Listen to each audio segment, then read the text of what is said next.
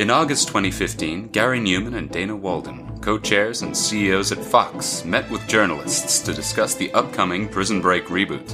When questioned about the reasoning behind rebooting this particular show, Walden remarked that people are still interested in these characters, and she was right. Prison Break remains one of the most successful library shows on Netflix. What is it about these properties that make them so ripe for being remade? A cynic might argue that it's the result of a tired system relying on fond nostalgia to gather as much cash as possible from a sinking ship. But what if it was something more? What if there was some intangible quality that couldn't be quantified? This show is about the search for that essence. This is Still Interested for Curio.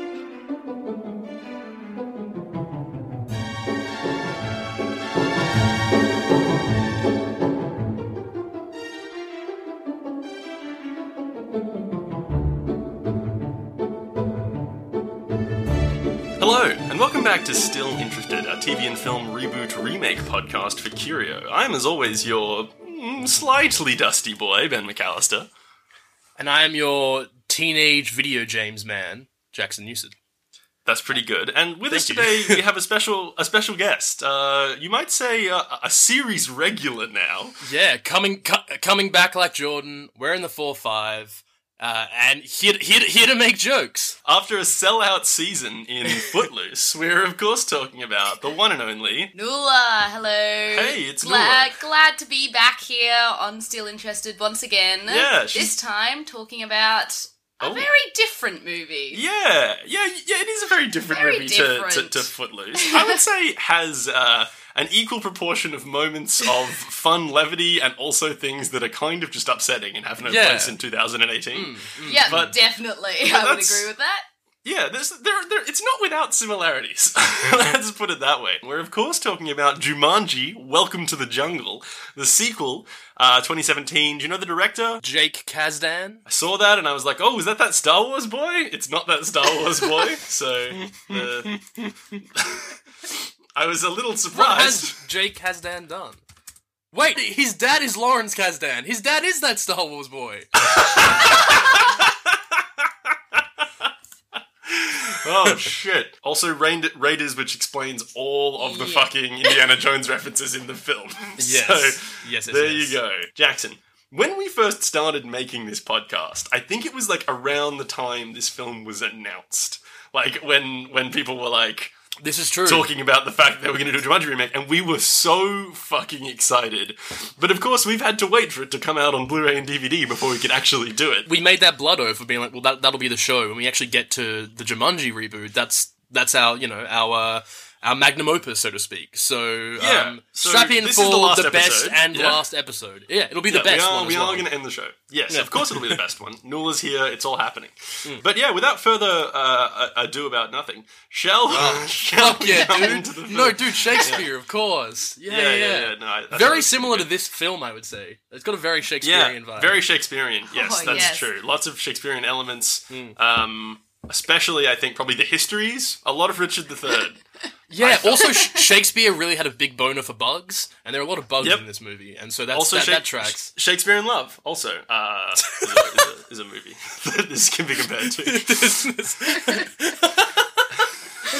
Ah, Jesus. I hadn't seen the trailer for this movie. That's another thing I want to clarify. I was so excited for this movie, having not seen the trailer. Um, just because I fucking love Jumanji, as we discussed in last week's episode. Uh, I was actually, like, last week, I was in China for some work stuff, and, like, on the plane, both there and back, like, everyone around me apparently wanted to be watching Jumanji. like, it was the only movie anybody cared to watch. So I've probably seen, like, four to five minutes of this film in snippets at different points, like just on other people's screens on the planes. Uh, apparently, it's a real. It's and, a real. and you were still excited to watch it? well, I just saw a lot of like the Rock running around the jungle, and I was like very keen to see So more of that. I mean, to be fair, yeah. that could be uh, any of like six different rock films. Yeah, I know that came out last year. Yeah, yeah, yeah. That's apparently all that is in cinemas anymore. Is The Rock running around in the jungle like a fucking lunatic. First thing I want to note is that this is a Sony movie. You can't Yes. forget that because it, it comes back a couple times, but also it starts with just a big Sony picture on the screen. And then it's 1996, and we're walking along the beach. We're back. Like literally straight from the ending of the last film. I lost Right my back fucking into mind. like, as in, like it doesn't even skip a beat. Like we are Yeah. right in there. And I think like at this point. I kind of want to give like a retrospective LVP to Alan Parrish and Sarah Whittle Yeah. from last episode because like in nine like did an awful job. they did a terrible job of getting rid of this game because it's just on the beach and like this like Yeah. j- this white gym dad essentially jogs past and picks it up. Let me jump in with my first mighty goof for this film because this is something that I actually noticed at the time. Like, of course, the last movie ends with like Alan and Sarah throw the board game in the river, and then like it washes up on a beach, and we see two French-speaking children walking over to it. Apparently, Yeah. this is the goof. this movie is set in Brantford, New Hampshire, the same place the original film was set. At the end of the original film, the main characters, Alan and Sarah, take the game and throw it in the river. In the final scene, we see that the game is washed up on a beach and is about to be discovered by two French-speaking children. Yet, in 1996, just one year after the events of the original film, the game is back in Brantford, New Hampshire, in a teenager's home. There's no explanation given as to how the game has made its way back to Brantford. And you know what? I don't disagree with that. Is that really the problem that they're having with like discontinuity between these two films? Like that's, That's it. true. There are some significant points of discontinuity Yeah. that I Yeah. But wanted it to ju- it address just doesn't make any Yeah. sense. The, the thing I love is that like it's so easy to be like, well, they were just French tourists. Like you can explain that. I think the bigger crime, which I alluded to, is that they tried to get rid of the game and they couldn't get it out of Brantford. Like they couldn't even get it out of the same town. It's not like it went Yeah. around around the world or anything and then got found again. Like literally, like probably like a mile from where they dropped the game off, it just like landed it and that's can't it. be much further than that. We're up to the fit jogging dad Yeah, the- has the- just the gym handed dad. the gym dad has just handed the board game to his son. First title pitch for me. Who plays board game? the way in which he says that and immediately like just like is playing his video games and that sort of thing. Yeah, yeah, like, It's yeah. just such a beautiful. and like, I love like the Metallica shirt he's wearing. It's all just like it's like h- how how to like create like a cliched character in like three. yeah, he gets. Oh, yeah. Okay, well, that's that's what this movie is excellent at. So he, gets, he Yeah. gets straight on the video games, which is a nice 1996 vibe. He's playing an old school Atari. Um, then, like, I guess, like, the spooky drums that we know from the oh, Jumanji yes. board game start happening. Like, this is the same game. This is the weird thing. But then, like, the drums stop. He opens the board game up, and there's just, like, a, an Atari like, game card. No explanation. No game. explanation. I, I, I love like my my vibe on that was that like Jumanji has like realized that the time for board games is past. it has to evolve. like the game evolves into a video game for the new Within one generation. year though. Yeah, That's exactly. amazing Within thing. one year, and also like Jumanji, assumedly, has been living in its current board game state for like decades, if and not, like not centuries. and like not being played either. And so the impetus Yeah. for it to happen is like I guess maybe no video game people came across and like found it, but like yeah, fuck, it's funny. it immediately is like, I was- well, I have to be a video game now, and he puts the video game into his game system. Uh, we we zoom outside the house. There's a lot of spooky green lights and further drumming. And uh, he's just gone, I guess, and that is the just- end. He's gone. And then we jump forward, Yeah, and dude. bam! It's 2017. Well, we are to assume because I don't think we actually get a year on screen. No, do? I But don't it's, think we it's, do. It's very clearly the modern day. But before we get onto that, I want to say, do you know what that was, Jackson? That we just saw? Do you have any idea what that was? I mean, I would probably say it was a pre-movie movie that explained the movie. I would say it was also a pre-movie movie that explains the movie, which is always one of our points of remakeability, and certainly a point specifically from the last film. Although the last film had a double layer pre-movie movie that explained the movie. This one did I not, would say, yeah. arguably, that, this one does as well. We're, we're right back in with the video games. We see uh, Spencer. Uh, yeah, Spencer, this a, nerdy boy. Yeah, a, a Oh, teen, a so teen nerd so boy. nerdy. Yeah, he's, he's playing like uh, what is he playing like fucking Mortal Kombat or something? Well, there's the some fucking- Street Fighter stuff going on in there, right? Um, Yeah, yeah, it he's looks doing like a lot of Hadoukens, up, Yeah. up, up, fucking. What is it like? Quarter circle forward punch. Yeah, like down, yeah, quarter yeah. circle forward punch for the Hadouken. Yeah, sorry, fucking Don't tweet at Um, me if I got that wrong. Yeah, we, we, we see him get a, a text message from. I'm not sure if it says the name on the. I believe it's Anthony the Fridge. I Yeah. his last name. but he, he gets a message from an animated fridge, uh, and the message is simply, and it was one. of- Uh, I thought a really uh, interesting text to have on screen: "Freak House in 20," which, like, if that isn't like a critically acclaimed like EDM album Yeah. in the next five years, Or, I don't know dude, what will an, be. an, an art house movie, like Killing Yeah. of the Sacred Deer. Yeah. Freak House in 20. Something like that. He, he immediately sees this, jumps back onto his computer to start writing an essay about, like, is it Benjamin Franklin? Is that what he's writing an essay about? See, y- y- you know, yeah, honestly we- westward westward expansion essentially was Which, the, dude, uh, honestly, I mean, like, Founding Fathers, Hamilton, very now, very hip, very present. in, dude. Yeah, fuck yeah, dude. Uh, his mum comes in and is like, "Hey, Spencer," and Spencer's like, oh, "I gotta go to school, mum. Sorry to in- you shouldn't interrupt me." And he's holding like a game controller in his hand, and then she's like, "Well, just remember that the world is scary and everything is terrible, and you might die, so take care of yourself." And then she leaves, and I was like, "All right, that's a parody of itself," because as we later learn, this is a Jewish family, as made abundantly clear by the fact that the kid's going like "Oy vey" at every Yeah. given opportunity, Time and that Like, sort of thing, yeah. yeah, all- all stereotypes is something that this movie has in spades. Now we're meeting a large black gentleman, uh, and immediately you'd be forgiven for thinking, especially if you're me who hasn't seen the trailer, oh, is this like the young Rock or something? Because this guy's Yeah. like really big and muscly, and I'm like, oh shit, like, is this gonna be another pre movie movie jump forward where like this is their childhood? it's like, it's modern day, but it could really be any time in the last 15 years. Like, it wasn't immediately clear what exact time it was. Um, but no, he's talking to his mum about how he's worried about getting dropped from the football team. Just Yeah, tropes on tropes on tropes coming He's, he's a he's, he's a big American sports guy. That's his whole vibe. He's a yeah, the black kid, the lazy jock. It's, Yeah, yeah, yeah. The, Yeah, the- it's- the- it's- yeah, doing There's, bad in there's school. some there's some uh, lazy writing going on here in the character. All development. American boy, yeah. And, Yeah. and so then we immediately cut over to a like, Uh, like a like you know attractive young blonde lady who is like taking a selfie. You know, like fucking millennials, right? like that yeah, was. yeah, yeah. This is one of those movies like the Jurassic Park reboot that's just like, aren't millennials just terrible? Don't you just hate them?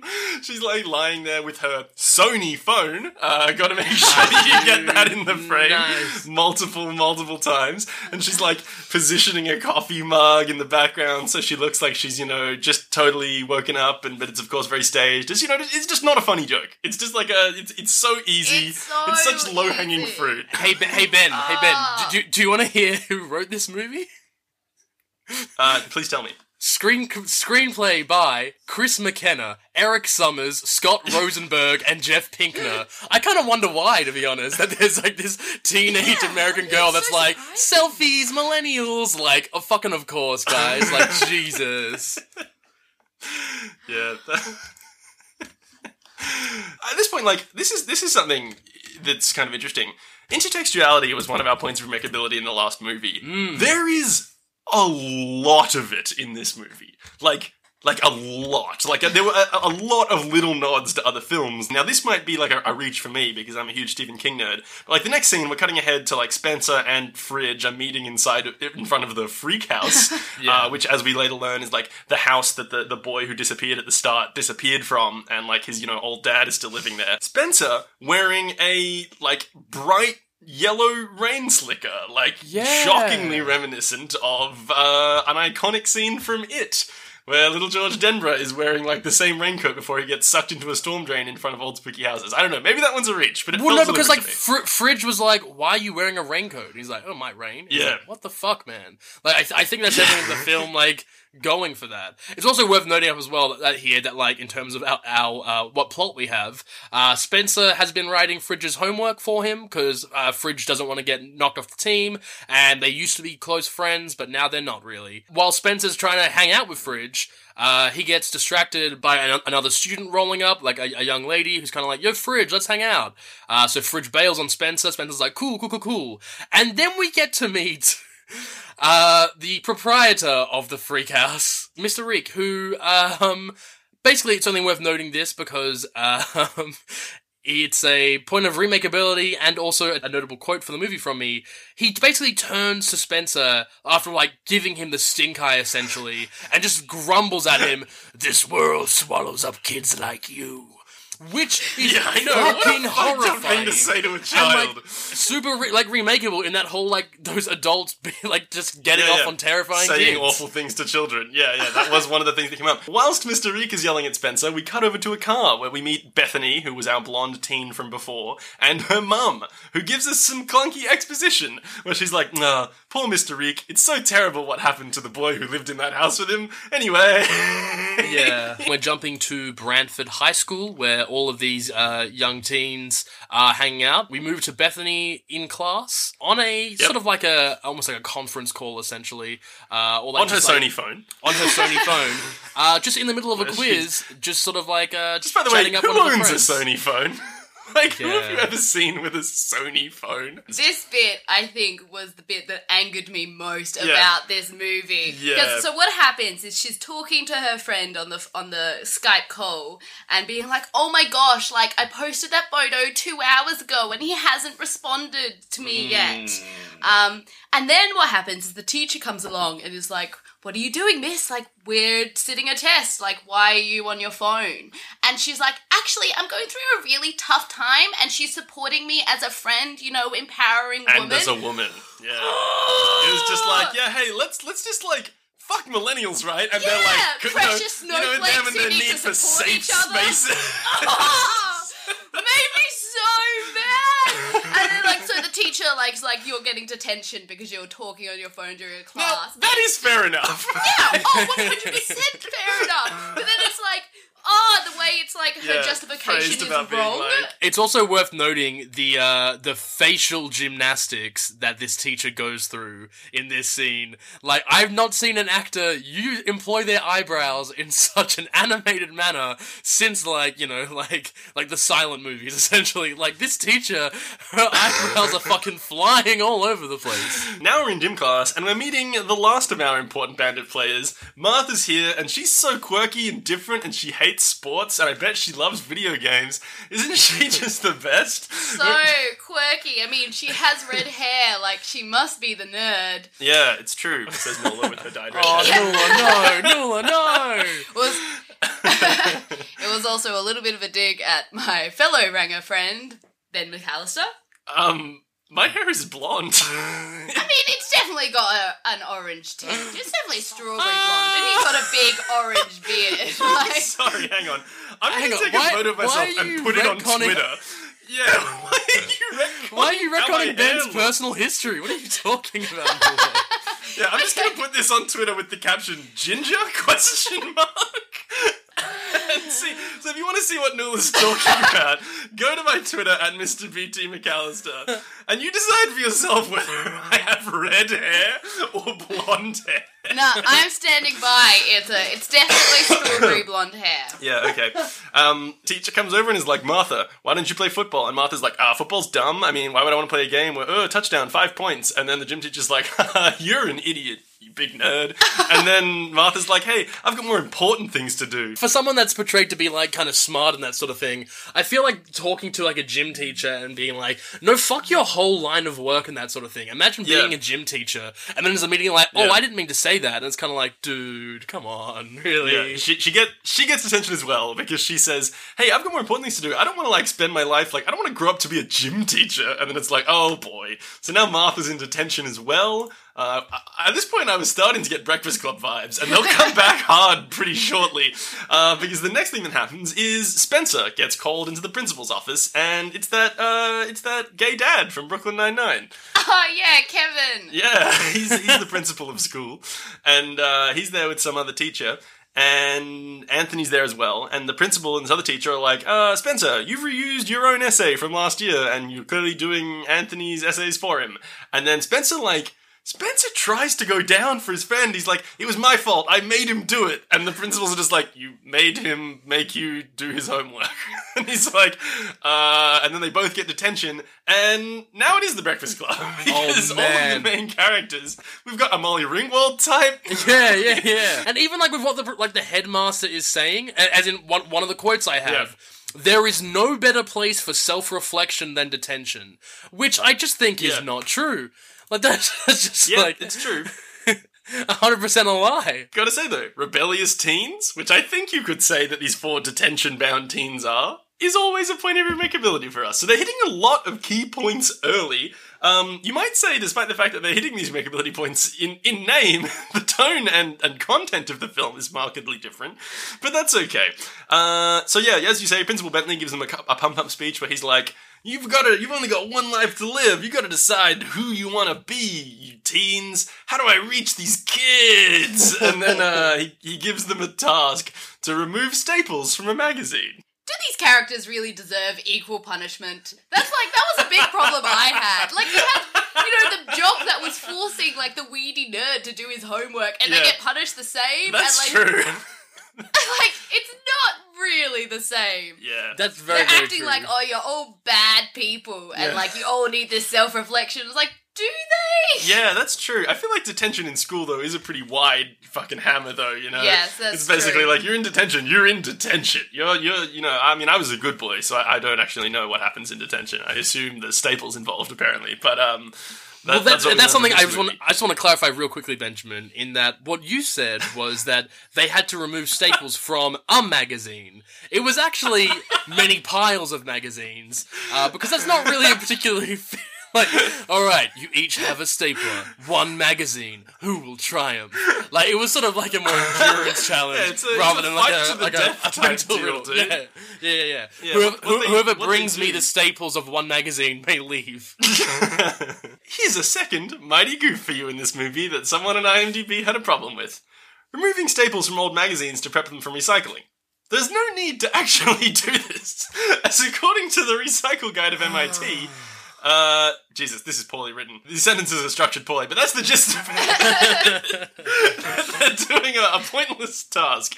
They don't actually need to do this. But, you know, some might say that that's the point of the detention. But, you know, whatever.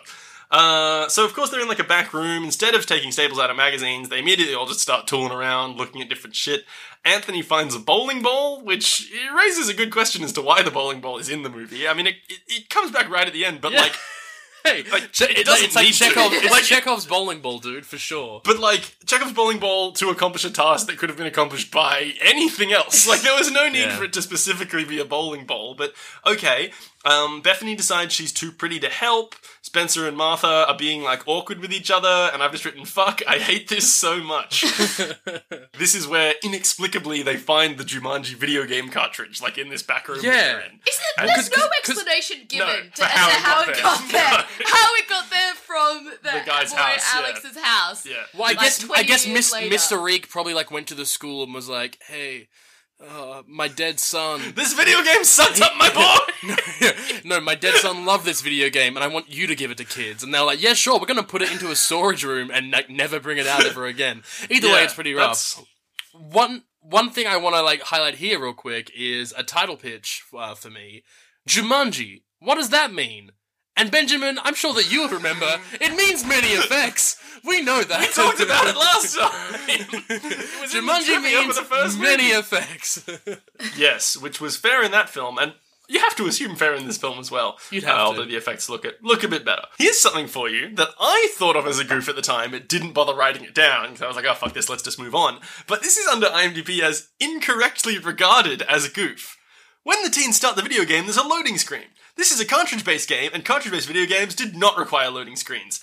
But get ready, motherfucker, because here's some knowledge for you. Batman Forever, a cartridge-based video game, gave players a loading screen back in the 90s. So there are examples of this occurring, and that's an incorrect goof according to IMDb. So thank you very much, IMDb goof community. You're always providing good content for us. So the title screen comes up, a game for those who seek to find a way to leave their world behind. Jacko, that was one of the taglines for the original movie. Nods galore. they all reluctantly decide to play this game.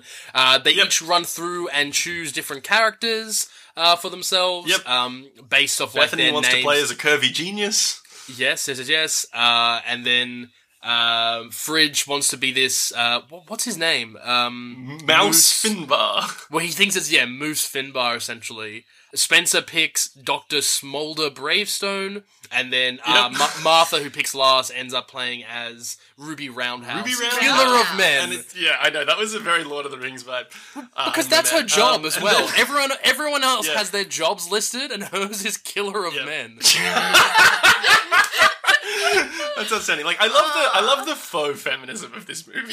Yeah. because it Yeah, is yeah, it is awful at times. But they're like, no, it's all about yeah. Look at this powerful badass woman. Yeah, Yeah. it, it's yeah. Anyway, so In then booty shorts. it is important. Yeah, in booty shorts and a low cut top. It's important to note that one of the characters is already selected. Uh, Seaplane McDonough is um already selected. Like they, they don't have the option to select probably the best name on that list. Like let's be realistic. the character's name is Seaplane. Yeah, it doesn't get much better than that. So yep, they they hit start and then we're in a jungle all of a sudden. Uh, and now it's the Rock and he's Yeah. looking at himself. We get the And he's world's like- most luxurious stroll up Dwayne the Rock Johnson's forearm. Like this camera Yeah. takes delicate care of like every, every like you know like arm hair sort of thing, like Every just like sinew and slow- tendon. Yeah, yeah, yeah. Slowly rolling up towards like They the gave Rock's the face. people what they wanted. Yeah, Yeah, Because that's what they true. wanted is close-ups of the Rock's arms. That's what I wanted. It's Okay, what I was okay, there that's for. what I was gonna ask. I was like, because I don't know, like, I, I genuinely don't know, like, is The Rock like really physically attractive? Like, is that a thing? Because to me, he's just like, I don't know. For my taste, he's a little angular, but like, I don't know if that's just me. I, I, I I'm not sure if he is yeah, like a. yeah. No, I, I would agree with that. But like, I don't know. I feel any close-ups of large, large muscles. Bulging muscles. Yeah. Yes, he is a very muscly boy. I guess we totally glossed over um, the the way they get sucked into the game. It's very reminiscent of what happens in the original Jumanji. They hit start and they all get like layer by layer sucked in and like turned into smoke and sucked into the screen. But yeah, jumping ahead, we're now looking at the Rock and his his glorious glistening muscles. We are actually following Spencer here, essentially. Yeah, And that I was thinking it was probably Anthony Fridge. Yeah, was like I mean the that, Rock. I think you're that supposed would probably to. make more sense, right? But uh, Yeah. Spe- uh, Spencer is sort of like like uh, discovering himself, and th- there's one thing I actually genuinely quite liked about this is like Dwayne the Rock Johnson throughout this film of like playing someone who isn't Dwayne the Rock Johnson and having to come Yeah, to dude. terms and try and comprehend existence as Dwayne the Rock Johnson. Because we essentially have a short scene here where like Spencer has discovered this enormous like behemoth body that he's in and he's kind of like what the fuck? And he's like poking at his biceps and just being like holy shit what is this? Like it's it's pretty fun. Yeah, I actually think all the actors here do a pretty good job of Mm, like playing like other people playing them. Like it's actually it's it's it's pretty fun. Like I think especially Jack Black really puts some work in. Jack Black Oh, yes. puts in fucking work dude in like in an awful role. Like he has the worst Yeah, yeah, shit yeah. to do, but like somehow he makes it Well, work. Anyway, we, we'll we get there. meet we meet Jack Black next. So yeah, we, we, we learn like I guess it's meant like a deliberate misdirect. We're meant to think this is Anthony in the Rock's body. It is of course Wimpy Spencer, uh, who's now being the Rock. Bethany has become curvy genius Shelley Oberon. Shelley, of course, being short for Sheldon, and it is a man, and it is Jack Black. Uh, fucking Anthony is like a, a a- more wimpy but still reasonably jacked black guy in Kevin Hart. yeah dude Kevin Hart is like uh, super jacked like Yeah, that's he's just the ridiculous next to thing. The Rock. yeah, yeah. He's like, oh, I'm two feet shorter than The Rock, but I'm like, yeah, dude, most people. Like, what are you talking about? And rounding out the cast, we have Martha as a hot chick, a Ruby Roundhouse. Is that Karen Gillan, I Yes, believe? Karen Yes, Gillan. yes. Famously known as a Doctor Who companion. Right, okay, yeah. Ooh, yeah, I uh, watch Doctor Who. anyway, um, so I wanted to say, uh, at this point, bring back a game from the Jumanji uh, that we watched before, that, that I created for there, which are things that are actually genuinely horrifying. You can add this body horror to the list for this movie first up. Imagine all of a sudden finding yourself in a different body. Perhaps all of a sudden you're the rock. Perhaps all of a sudden you're a man. Lots, lots of things could be pretty scary about that. Uh, I think Yeah. probably Martha has it like the least bad off because she like looks kind of like Yeah, that's she's a what mean. redhead.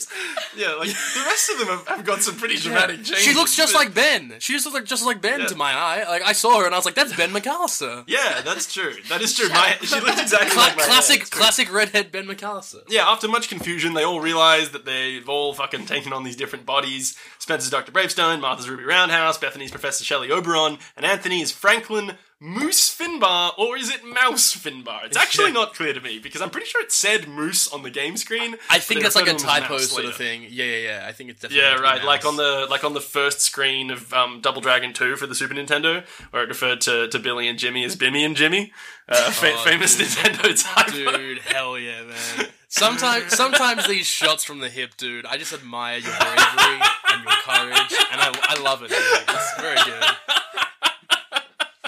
Some of the detritus I pull Yeah, out of the yeah, back yeah, of dude. my Yeah. No, it's a numbers game, though, right? Like you just gotta like, you know, if you've got the Right, ammunition, someone- just someone- keep firing. Someone other than me has to know this, right? Yeah, yeah, yeah. No, dude, there's like one dude out there that's every time is like writing not, like notches on his bedhead, essentially, just kind of like fuck yeah, Ben McAllister Ooh. references. Yeah, yeah, cool. Notches. Yeah, nice community ref. Like, uh, Bethany as Shelley Oberon, Jack Black is like, we're all in a coma together. Uh, that's that's her suggestion for what's going on.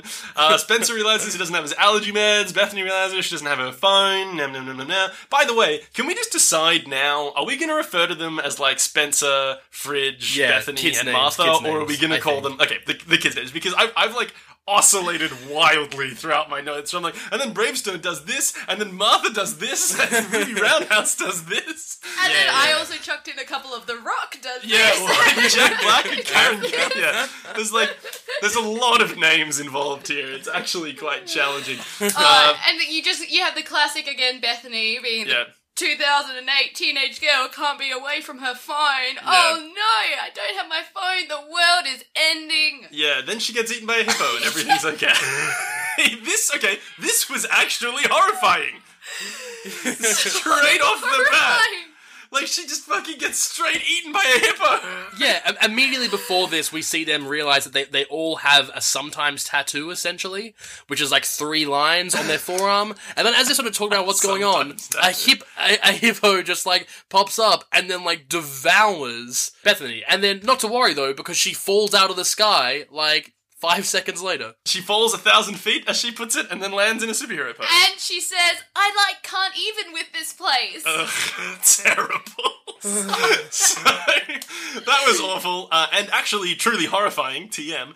Uh, but Jack Black is putting in some putting in some work. he's actually look, turning me around. Like, I, he's, I look. I gotta say that my uh, first MVP for the movie was Jack Black because, as awful as his role is, I feel Yeah. like he saved this he's, movie. he's trying. He's trying hard. He's tried so hard. So- Think of- and- that character. Real quick, just to give the man some high praise, think of a movie with Jack Black in it that the man hasn't just come to work every day and just given it his all. Like that man has Yeah, done some no, films with some questionable premises, and he's just been like, "Yeah, I'm doing a movie." Like that dude Yeah. was it was it Year One or whatever with like Michael Cera. That dude goes as hard as he can that in that film. Oh man, don't that- it's not. he- oh jeez. he definitely just goes hard in general. Like I have a, I have a lot of respect for Jack Black. He's just fucking School of Rock. Ah, Fucking, classic. Yeah, even in that shitty King Kong movie, he was easily the best thing about it. Um, okay, Man, all I right. love that movie. Anyway, sorry. Alright, Moving on. Uh, they're attacked by the hippo again. They're all running from it, but then Murray from Flight of the Conchords is there, and he shows up in a Humvee and saves them.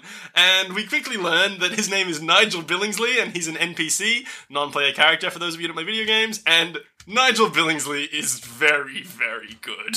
I really liked all of their interactions with Nigel Billingsley. Like his his ability to like play like this upbeat NPC who's like spitting exposition was actually very good, very fun. He's like, "Ah, Doctor Bravestone, welcome to Jumanji. Oh, Ruby Roundhouse, killer of men." But like he just like repeats the same lines over and over again. So Nigel Billingsley gets an MVP for me. it actually provides us a bit of like like a foundation for this movie because we've sort of been like wandering through it, and then he just It rocks up and literally he's like, just "We got it." The call to adventure is just Yeah. like, oh, here I mean, is. I think it says a lot about this movie that the character with about five minutes screen time gets, gets an MVP Yeah, nom yeah, from that's you. that's true. two things here. Number one, first time we get we, like, we sort of get this device that like we're in a video game world, and so like NPCs only have so much scripted dialogue, and so Yep. if you don't uh, say the right prompt, or if the right person doesn't speak to them, then it's just going to like repeat again and again, which I thought was actually a really fun way of playing with that sort of classic like um, Yes.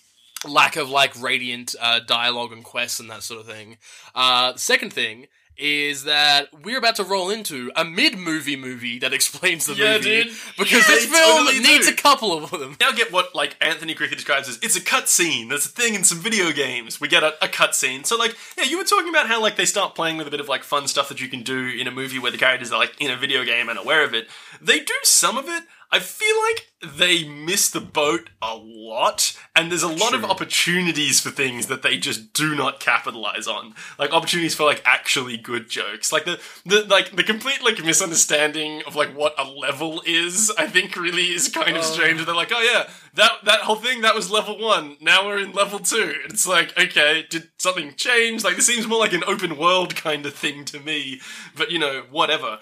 So, do you want me to just quickly sum up this in, in my patented style? Please. yeah, yeah, yeah. Yeah, sprinkle a bit of that Ben McAllister flavor for me, please. Yeah, yeah. I'll, I'll give you my twisted spin on it. Um, so you're really your little- extremely random sense of humor and like comic stylings, yeah, dude. my my very 2008 sense of humor. Um, okay, so the little the little cutscene quickly explains that Jumanji has this big jaguar statue which had this gem in it that's really important and like holds Jumanji together or whatever. There was this guy named Van Pelt who is, I guess, meant to be Van Pelt, but actually Yeah. a completely different Van but Pelt. We'll also come back to that Professor. Professor Van Pelt, which like has huge implications for the last movie, in that he wasn't a hunter, but he was just like a professor with a hobby for like Yeah. hunting humans. like But he's also just a different character. Anyway, um, so so Nigel explains that he was hired to help Van Pelt go study this sacred jewel in the Jaguar statue, but he didn't realize that Van Pelt actually wanted to take it. Van Pelt takes the jewel, he gains dominion over all of Jumanji's creatures, and apparently there's like a curse on Jumanji. It's not made clear what the curse is, but now it's cursed.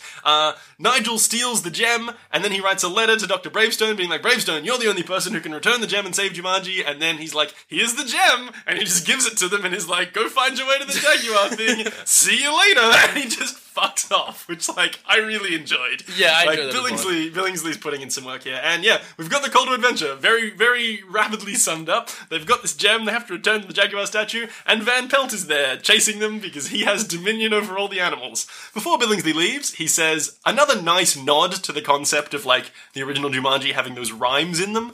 Uh, a direct quote. The goal for you, I'll recite in verse. Return the jewel and lift the curse. If you wish to leave the game, you must save Jumanji and call out its name. Which has questionable implications on the narrative, which we will return to at the end Yeah. of the film. So, alright.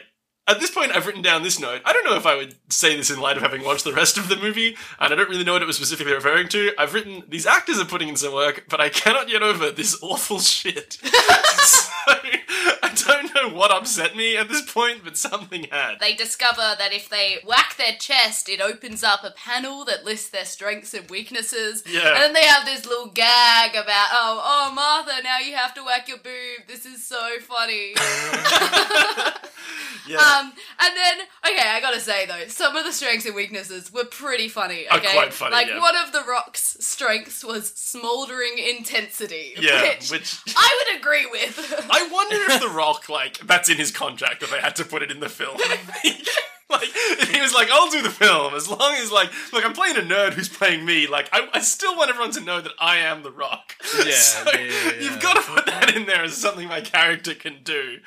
Uh, but yeah, he's got, like, strength, speed, smoldering intensity, weaknesses, none, which was pretty good. Yeah, I was really hoping I there'd don't- be there'd be a, like a hot reference to like, can you smell what the Rock is cooking or something like that. Like, Yeah, I was yeah, yeah, really like, pro- smells. at some- yeah, like like like a strength and weaknesses sort of thing. But at some point in the movie, that would pop up. But like, it, it, it didn't. But like, yeah, Yeah, like it- maybe it- when they're in Seaplane's house, he's like cooking a stew, and someone's like, "Hmm, that smells good."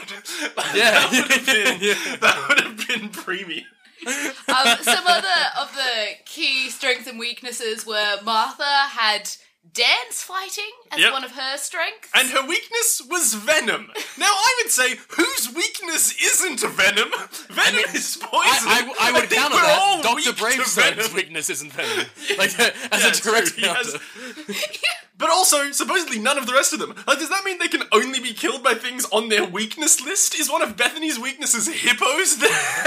like, if they can only be killed by the things that are listed as their weaknesses, how does this game work? And is everyone else immune to snake venom? My final one I, I enjoyed, Mm-hmm. which is important later on in the movie, so we'll come back to it. But uh, the fridge, one of his weaknesses was cake. Yeah, which is really dumb. Uh, really Yeah. dumb, really, Really dumb, and really it gets dumb. dumber later. We'll Yeah. come back to that. So yeah, so the, the fridge is like uh, his his strengths are like uh, zoology, and also he's the weapons valet. Which Yeah. to me, I'm thinking at this point like, oh, this is probably like a hammer space joke. Like his backpack probably has like fucking infinite dimensions in there that he can like pull Yeah. weapons out of. Would have been a nice video game nod they could have capitalized on. Doesn't come up. Turns out Bethany's strengths are maps, which is why she's the only one who can see like the map that they have, which is missing one of its corners. They have this map with uh, what they what they keep thinking is the missing piece of this map, uh, but it's just blank to everyone else, and yet uh, Bethany just kind of like, oh what, lol, I can see that, like that's so funny. And we get some Mar- some Marauders map vibes, some intertextual links, Totally. because like the yeah, it's like shows up as they move around and stuff. It's like a changing, ever changing map. it's very Valeria's journal, dude. I would say for all those. Yeah, uh, oh, thank you, thank you. Intertextual, very good. Um, so then a bunch of Mad Max boys show up, which is uh, another intertextual link. And this movie is now starting to feel quite fun. Like I'm enjoying. it. Yeah. they're running through the jungle. They're being chased by these bike boys. Ruby Roundhouse like jump kicks one of them off his bike. Uh, fucking Bravestone get. Oh yeah, one of his one of his other strengths was direct quote boomerang, not boomerang throwing, not boomerangs. His strength was boomerang. he gets out the boomerang uh, out of out of uh, Fridge's backpack and throws it and knocks three dudes off their bikes. At this point, I hated this bit. The boomerang didn't come back. That's the whole point of a boomerang. It never came back. like, I was thinking boomerang in the sense that like basically this thing comes back and like hits four bikes and they all explode, and I was like, oh, it's that like a cap like capital letters boom boomerang? And I was like, well, they should have Yeah, like oh, fucking nice, like a played with that.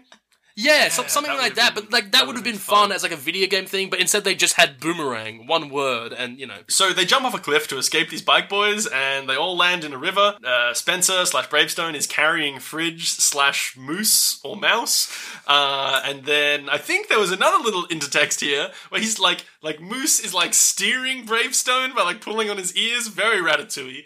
Uh, Yeah, yeah, and he, like, the same drags him- he drags him off the cliff. They're, they're sitting on a little island, and is it like Bethany who got shot? Jack Black? No, it's Ruby. Yeah. It's Ruby. It's Yes, Ruby. yes. Martha as Ruby Roundhouse, who's like, "Oh, I've been shot," and then she explodes into a spray of blood. confetti Yeah. of blood. And the funny thing is, like, just before that happened, I had wrote, written the note. Definitely less spooky, scary at the early point compared to the last movie, and then she fucking just evaporates Like- into a confetti. It's gruesome. Yeah, it's like it's it's literally like a blood spray.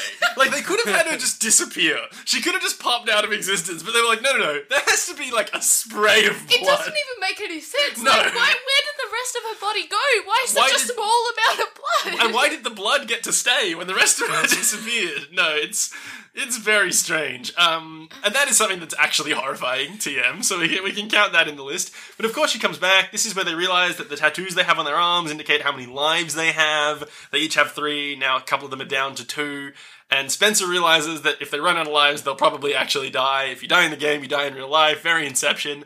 Um, Yeah, I, I just had a quick thing here. Did that feel like sort of a big leap for anyone else? That they were kind of like, Yeah. well, you know, we have these three lines on our arms. If we die, we seem to lose two of them, and then game over, which probably means we die for real. Like, I understand Yeah. like, they, they found themselves physically in the game, but I do Yeah. wonder if that's maybe like, kind of is, insane. This is 2018, right? Like VR is a thing. Like this probably Yeah. isn't like that far out of the realm of something that they could be like, oh, this is a pretty. All right, admittedly very immersive VR game, but like surely your first go-to would be like, this is probably VR that we're in right now, rather than like, I bet we're gonna die if we die in here. They have to pee. That is Moose and Bethany both have to pee, and because Bethany has never had a dick before, she doesn't know how to pee. Seems kind of self-explanatory, but anyway, uh, they they go off to pee, and there's a very fun title pitch, which I think would be very good without uh, any context, which is when Jack Black slash Bethany is looking down while he slash she pees. He yells, "Martha, come look at my penis!" I, in fact, wrote down the same title pitch.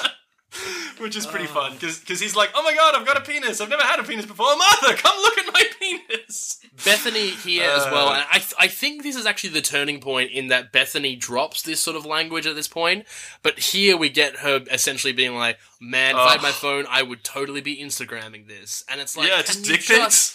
Just doing dick stop? pics. Yeah, cool. horrifying. Yeah, this whole Insta- scene is pretty abjectly horrifying. Like, Yeah, I'm not sure why they were like, how good would it be if, like, rather than making the joke, because they, they make the joke about needing help to go like urinate essentially, and then they kind of like, Yeah, you don't have to but then a, show a it. group a Just, group like, that's the pissing joke. scene. That's the hu- the whole like, comedy we need for this I mean, dude, film. it. All right, let's be real. This is something we, we've come back to time again. It, it has to be a fetish thing. Like, Yeah. it just it is a bit like the concept of like a, a body switch to like oh, and then there's urination involved. Like, it's a fetish thing. So one of the Yeah. writers like they were like, huh, wouldn't this be funny? But one of them was like, yeah, yeah, and then she's got a dick. she has to pee with it. Like, yeah, but then Also- Anthony's also- like. One thing, uh, and sorry to like keep harping on about this, but she's really questioning how. Like she's like, I'm not sure how to do it. Yeah, like And come on, I- like I I'm pretty sure you can figure it out. wonder, Yeah, like, as in like, like what is the difference in that sense? Like, I, I just, I couldn't. Like the way they kind of like, you just gotta like relax into it and like just like let it happen. And I was like, what is the process? Otherwise, Yeah. like what is what? what is this? It was How very has she been confusing. peeing till now? Yeah, exactly. that is a great question. Um, so another dumb thing that happens is Anthony looks at his dick and is like, "Huh, I'm sure glad something came through with me into this game world. I guess I still have a big penis." Ah, now successfully done every single stereotype, Yeah. trope, stereotypical trope possible. yeah, that was the last true. one. That was the last one. And now, yeah, they've done it. They actually deserve some kind of award as a result of this. Uh, now we're in Van Pelt's camp, and Van Pelt has bugs and shit all over him that he can control, which is actually kind of cool, but He's a good creepy. baddie. Yeah, he's cool. He's got like a spider crawling up him. He's got like centipedes crawling around his neck, and he's like so spooky. And his men come in, and they're like, "They got away with the stone," and he's like, "Well, go get them then." And then basically that's it. I, I have here written down that Van Pelt lets that nasty bug get right in his ear, which is just what we see essentially. This like centipede crawls up his face and then it's like digs into Yeah, his that's ear, true. and I was like, cool. yeah, Yeah. it's very um, it, it, it it's very the mummy vibes. Yeah, you know, of course. Like bugs crawling all over and in you. Yeah. Yeah, yeah, So it's time for the girls to have a little girl talk, which was too altogether too long. Uh, where, where Martha's like, you know, Bethany, you're really self-absorbed, and she's like, good point. But did you know also that maybe the reason you're so reserved is because you're worried people won't like you, and that's why you stay so introspective. You're actually really cool, and we should be friends. And then they're like, yeah, cool, and that's that's that. It's been like 10 minutes, Yeah, and I know. suddenly she's this totally different person, Yeah. and also like a psychologist who's analyzing Martha. Yeah, it's, it's- just it- so frustrating. It's weird, but I just summed up five minutes of screen time for you, and now it's time for the boys to, to have a little boy talk, which is when they Yeah, get into a fight back about to the homework. back thing. to back as well. Like this scene, this Yeah. film does that of being like, now here's the uh, the theme for Girl the next stuff, like seven minutes, and and, don't we're gonna forget that boy see different pairs of. Yeah, exactly. don't forget that boy stuff. So the boys have a little fight where Anthony's like, "You got me kicked off the team for the homework thing, man." And he's like, "I should kick your ass." And like, this was actually kind of fun. Like Spencer like looks at his big rock muscles and is like, "Go, go on then." It's like, I reckon I can take you, Kevin Hart. And he's like, "What? You think just because you've got muscles now you can deal with me? Uh, you're just the same annoying kid I've been trying to take, to shake since the second grade." And then. Fridge decides to just straight up murder his longtime friend. That is a completely wild reaction to this scene. It's so fucked, especially since they've already decided Yeah. that they reckon losing all your life mm-hmm. means you die So, in real life. He literally, like, basically is like, you know what? I'm gonna make it much easier for you to die, and pushes his good lifelong friend off a cliff into a canyon where he dies and respawns. At which point, Spencer very understandably punches Fridge, and he goes flying into a rock wall. Fridge, Uh, yeah, just- Fridge spends a lot of this movie just being like unbearable. I think, Yeah, like, so like LVP, everyone else has LVP here, no, no Yeah, question for sure. for Fridge. we get a little taste of the the Rock's uh, intense smolder here as well, where there's some line of dialogue essentially, and he slips into this smolder. And my God, Martha and Bethany are so fucking thirsty for Dwayne the Rock Johnson. Like, like he he does this smolder, and the both of them are like, oh my God. It's um, Wouldn't mind it's, a piece of that. yeah, yeah, yeah. It's uh, it's Yeah. powerful stuff. Um, we were watching we were watching this uh, movie with T, uh, and he said something like, "I genuinely think this movie was probably not originally Jumanji. Like it was probably like a movie about like a video game that some people get sucked into, and then later, like because it was at fucking I don't know whatever studio it was, they were like, oh by the way, we own the rights to Jumanji. Like, do you want to make this a Jumanji pick? And they're like, yeah, all right, fuck it. And then it's like wrapped a little Jumanji frame around it. Like that is how different this movie feels in both tone and content. Um, and also the fact that it fucks a lot of the continuity. Anyway, they, they, they've been looking for this missing piece. I guess at some point something said they had to find it. I'm not exactly sure what, but it doesn't matter. They realize it's probably the missing piece of the map. Uh, so they go into this little town where there's like a little bazaar, and uh, they they try and uh, find this missing piece. I guess they think that the, the missing piece of the map is probably there. Uh, meanwhile, NPCs are telling them to get your rations, get your rations here, and Spencer's like, oh, I think they want us to keep our health up. So uh, they all start eating like bread out of baskets, and yeah, this was just so stupid. so stupid. So this is where the cake as a weakness comes back, and uh, Fridge decides that he's gonna have some cake, and he eats it, and he literally explodes. He just died. Yeah, like that's pretty goofy and dumb. It's also like not like that is the.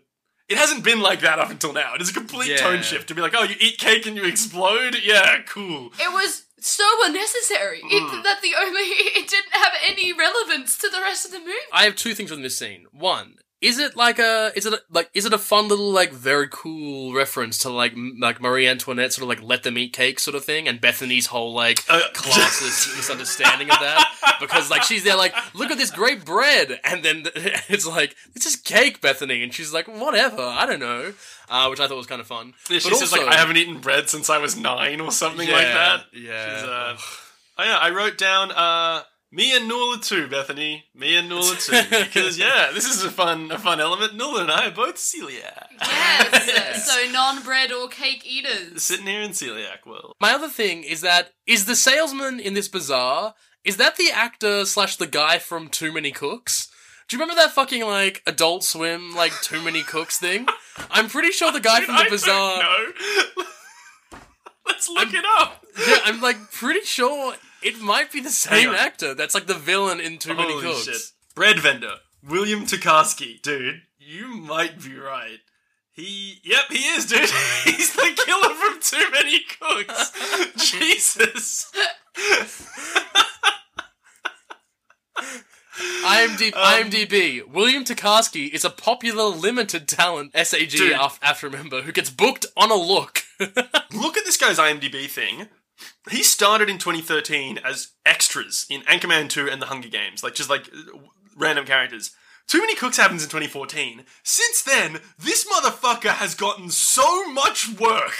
He oh blew up Oh my off the back of dude. Too Many Cooks. Dude, Like, he's been in the so last- much TV. In the last four years, he's been in so many things as a result of his role on Too Many Cooks. Oh, I am so glad he's got so many credits, dude. Uh, so a, a little boy comes out, or a little girl. I'm actually not sure. It doesn't matter. Um, comes out of nowhere. Will only talk to Bravestone. Like the other characters try and talk to him. They're like, "Hi, we're looking for a piece of the map," and he just like stands there, like blank faced NPC. And then Bravestone slash Spencer is like, uh, "We're looking for a missing piece of the map," and he's just like.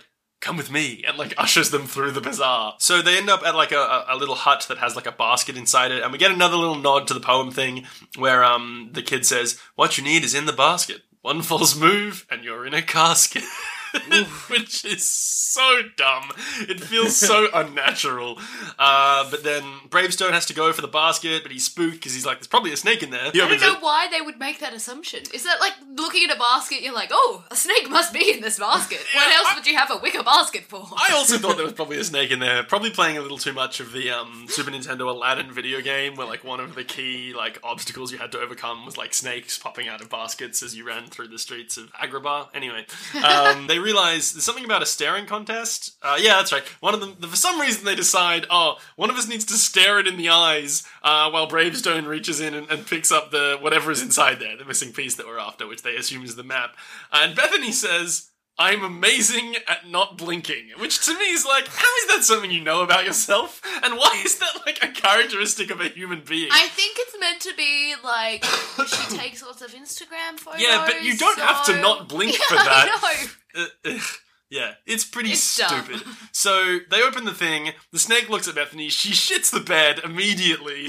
Uh, the fucking black mamba starts going for. I think it's Martha. Yes, Um, I think it's significant because her weakness is venom. Ah, So that's of course. Unlike the rest of them, who are all immune to snakes. Which, if that's the case, why do they even care that there's a snake in there? Um, so yeah, of course, Bravestone with his quick reflexes grabs the snake in midair, which also like seems like a pretty easy solution. like they don't really need to do this next thing. Like he's already neutralized the snake. He's holding it by its head. It can't do anything. He's got another hand. He can reach into the basket and get whatever it is he needs. But then Anthony's like, "We gotta defang it," and he comes over and like pries its mouth open and rips its fangs out of its mouth, which is so fucked up. Like, why did they have to do that? So they defang the snake, he reaches into the basket, and instead of the missing piece of the map, it's actually a Jumanji game piece, which was kinda cool. It's a little elephant, not a little nod to Jumanji. Kinda cool, but also kinda irrelevant. Well, was the true. elephant It was a red uh. Alan Parrish's piece? Maybe, but if so, why is it in the game? Well, because Anywho. he's the mi- he's the missing There's piece a of the of movie. questions. Yeah, well, yeah. Robin Williams is the missing piece of this movie. Imagine, dude, if Robin Williams was still alive. Like, you, you know they would have got him in for a cameo. And Oh, that would yeah, have been dude. so good. Not necessarily as Alan Aw. Parrish, but as someone else. Some old dude. Maybe he would have been the school principal. That would have been so good. Uh, fuck alright, yeah, anyway, dude. I, made, I made myself sad again. Um, so let, let's move on. So all of a sudden, they've got this elephant piece, and they're being attacked again at the bazaar by Van Pelt's men, I guess. And Spencer realizes that he's really big and muscly, and he can kick all their asses. And he proceeds to start like saying video game terms like left, right, uppercut, throw, and just like beating the shit out of all of these dudes. Which again is just kind of like, what is the point? Like, if it's so easy for like Bravestone to just beat up all these guys, like, why even have them in the game? Like, he's literally like, oh, there's ten dudes, punch, punch, punch, punch, punch, and they all go flying. And he also he snapped someone's neck. Yeah, which yeah. I think is Yeah, pretty, you can't- pretty. Yeah, it's pretty not glossed over that. Hey, He snapped the neck and then he kicks them into a wall. Yeah. Like why? You I- just we heard the snap. Like they're dead. Yeah, they added the foley of the snap. They didn't have to do that to include the sickening crunch as the vertebra cracked. No, that's true. That is horrifying. Yeah, because I was writing down at this point, I was like, oh, goofy cartoony violence. Because, like, the rock's punching them and they're going, like, flying through walls and shit. I was like, all right, this is kind of fun. Like, this was one of our points of remake kind of goofy violence. But then he just straight snaps a dude's neck. I was like, okay, no, this is not goofy cartoony violence. This is murder. Uh, then Van Pelt is there, and he wants his stone back, and so they jump into a sewer and meet a dreamy Nick Jonas boy. Oh, so dreamy.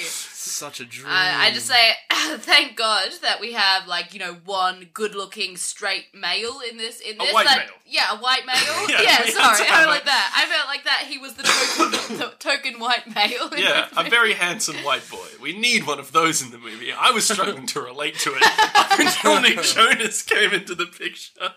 So I'm glad he was there. Uh, so so now they're, they're moving through the sewers underneath the town, and uh, you know, see, uh, fucking Nick Jonas, who we later learn is Seaplane McDonough. I mean, that's just amazing. Uh, the Yeah, best name.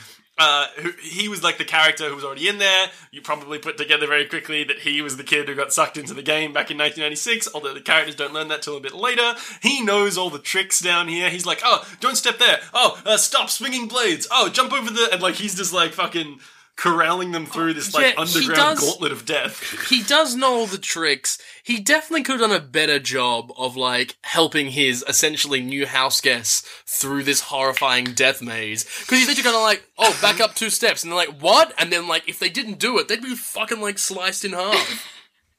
Yeah, I guess he's been on his own for so long, like he's still adjusting, but like he knows all the tricks and he just like forgets Yeah. that they don't, but he's like just in the nick of time to be like, alright, the swinging blade trap, get out of the way of that. and uh, Bethany finds him very dreamy, that's important to know. And now Van Pelt is there, intimidating his own henchmen by vomiting scorpions into their ears. Oh, that was so gross. Yeah, But great. Again, such a good villain. It was a These definitely a nasty bugs. fantastic baddie. yeah, he really does love Nasty Bug. And Nasty Bug is very scary. and, um, I think we can all agree. Yeah, Nasty Bug is very scary, and I think Van Pelt gets an MVP for me. So Nick Jonas slash Seaplane McDonough slash Alex Vreeke. Again, free names, don't know which one to go by. I'm gonna go by Seaplane, just because I love it so much. All right. Uh, sea, sea, Seaplane lives in a fucking fucking Swiss Family Robinson house where he's like making margaritas because as we learn, one of his strengths is margarita, which is Oh, dude, good. it was very, it was very Hawkeye for me, and I kind of really Yeah, dug yeah, yeah. that. You know what I mean? No, I was into it, but he's weak to mosquitoes. so there you go. Uh, let's just quickly run through some shit. He's got one life left. He thinks he's been trapped there for a couple of months. He had to stop trying after he only had one life left because, like, he realized he couldn't do it alone. He couldn't get past the next level um, all by himself. They realize the missing piece they've been after is the missing piece of their party. It's Seaplane McDonough. It's not a missing piece to the map at all, which begs the question: like, do they need the rest of the map? I don't know. Yeah. Do they find it at any point?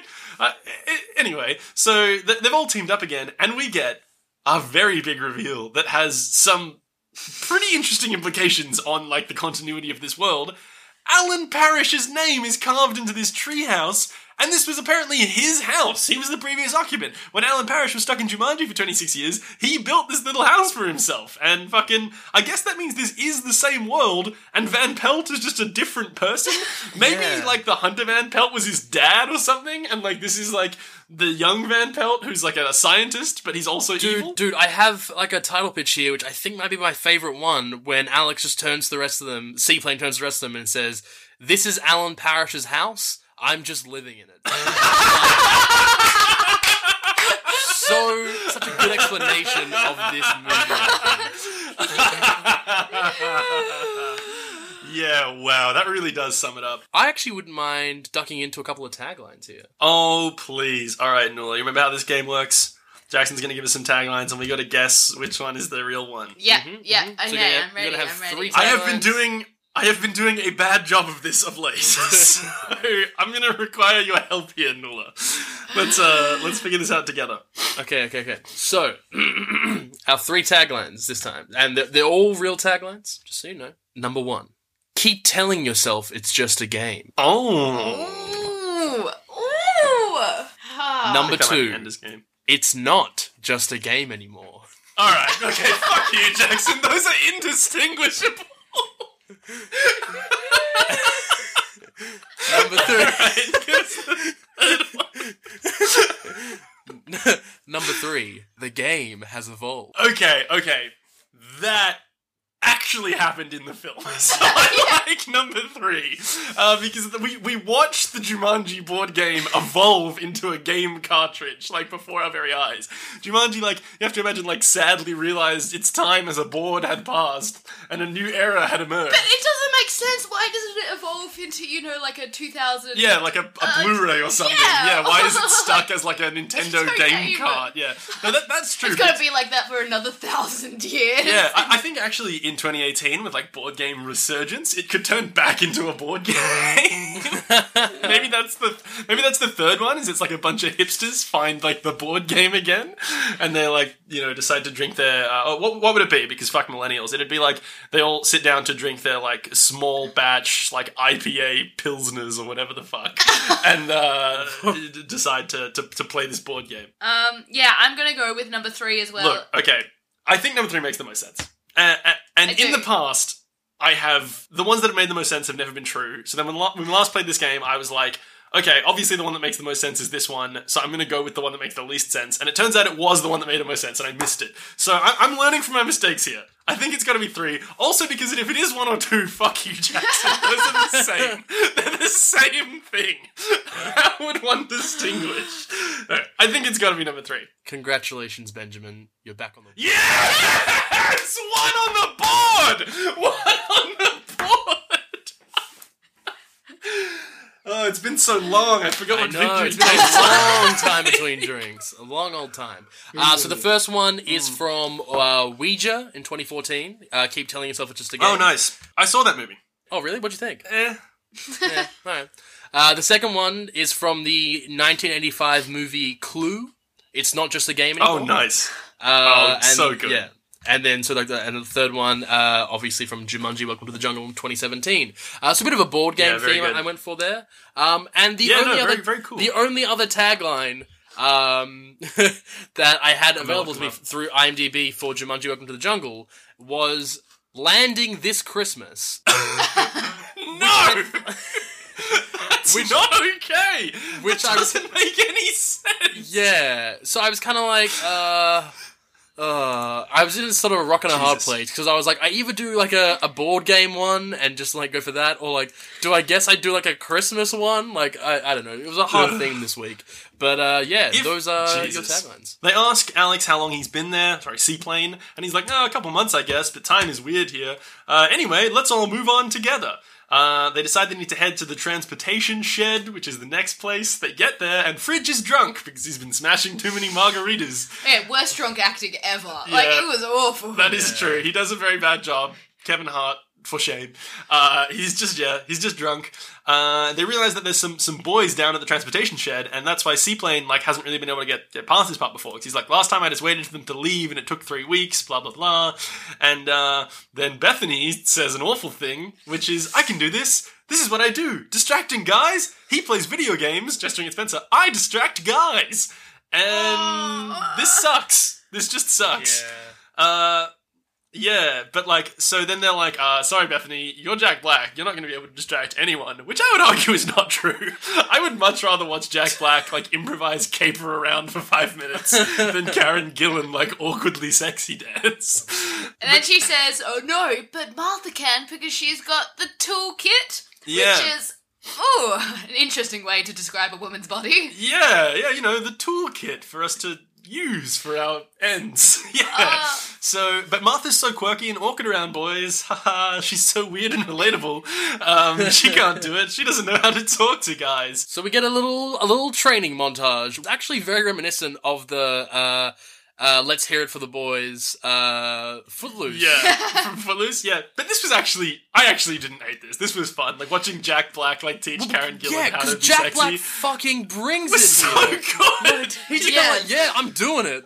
Look, check it out. Dumb, super into it, or nasty. Which was. When Jack Black was teaching yeah, right. uh, Karen Gillan how to uh, flirt. She said you either have to act dumb, super into it, or nasty. yeah, no, that's that's you Which gotta. is really, you know, I think the the stages I go through when I watch this movie. yeah, like, that's true. You feel like an idiot, and then you're kind of enjoying it, and then it just gets like, nasty. "Oh, nasty." Can you imagine? Can you imagine those four, the four like middle-aged writers of this movie being like, "Man, girls are so Hey, what do teen girls do?" Like, how do they respond to guys? It's like, well, I mean, sometimes they're kind of dumb or like they're super into it, and then one's like, uh. "Oh, they're nasty, and they're like, yeah, yeah, yeah, yeah, of course, of course, that's the third, the magic third write option. that down. Write that down. Yeah. That's good Yeah, stuff. Got that's some real good nasty stuff. woman Dude, vibes, what are you very Donald doing? Trump. Yeah, this movie writes itself. Yeah, you're leaving gold on the table, Jeremy. Nick Jonas is one very handsome boy. He can't play Marius in the 25th anniversary cast of Les Mis for shit, but he is very handsome. Uh, and he starts referencing 90s shit. Like, he's like, oh, you know. She's super fly. She's like, yeah, you know, she's no Cindy Crawford, but she's for the Jumanji, she the bomb. You know, I bet down there they're gonna want to get jiggy with it. And this is like actually a pretty fun way to reveal that he's been stuck here way longer than he thought. Like that was actually quite fun. He, Oh, but on the nose. He's Yeah. like he hasn't used a single like archaic reference until just then. that That is true. That is true. That like is- it's totally normal, and then it's like super fly. yeah, yeah. So this, I believe, qualifies as time fooling because this is where they reveal that the few months that have passed in Vreeke's perception of time have actually been like twenty years or so, which is quite terrifying. I've got another mighty goof for you, and this is actually interesting. In the game, Alex makes reference to getting jiggy with it, which wasn't released until 1997. Since he disappeared in 96, he would not know the song reference as it had not yet been released. So there you go. Will, Thanks Will for putting Smith a fine point on it. Dude, he stole it. He Will- stole that song from a kid that was sucked into a video game. Yeah, dude, maybe like Alex was like an amateur like rapper and and he was like writing his rhymes in like a notebook and then like when he like got sucked away, his dad like sold all his stuff like at a yard sale to like, you know, get away with the pain. Maybe that's how the game the board game got away as well, the game cartridge. And Will Smith bought his notebook, which had all his rhymes in it, including getting jiggy with it. You, you would have to wonder why Alex Vreeke wanted to call his album Big Willie Style. But uh Maybe there's other reasons associated with Oh man, that was such a good joke. That was like such a Thank good you. one. Thank you. Oh, It just fuck. came to me. Yeah, yeah, yeah. Ugh. Uh, Uh, Karen Gillan slash Ruby slash Martha is now going down to, to try and flirt with these uh, plane guard boys, and she's not doing a good job. She she's doing all the things that Bethany told her to do wrong. I actually thought this was pretty funny for a minute though, because like it totally doesn't matter because the NPCs are just looking at her like, "Hello, love, what are you doing down here?" And then she like says something really awkward, and then is like, "Hello, love." What are you doing down here? And I was like, all right, that's actually kind of funny that it really doesn't actually matter. Um, so the rest of the guys start trying to like sneak into the the, the transport shed. Uh, but then, as it turns out, her doing a bad job does matter because they start actually noticing that something's going on, and she has to start dancing so she can distract them. So some music just magically turns on. yeah. At this point, I've written down, I love baby, this song, but I can't remember. Yeah, that was day. it. I fucking love this It's so song. not a sexy Yeah, song. it's though. really it was not. a weird choice. But then, so she goes from being awkward and totally What- doesn't know how to flirt, but it's okay because dance fighting is one of One her, of her strengths. strengths. And I was like, oh, is she about to dance fight the shit out of these guys? No, she's just regular dancing. She's not regular dance dancing. fighting. Gotta wonder though, I agree, not a really appropriate sexy dancing song. What do you think they should have used? Let's let's let's quickly workshop this scene. What's better? I, I was gonna suggest "fuck the pain away."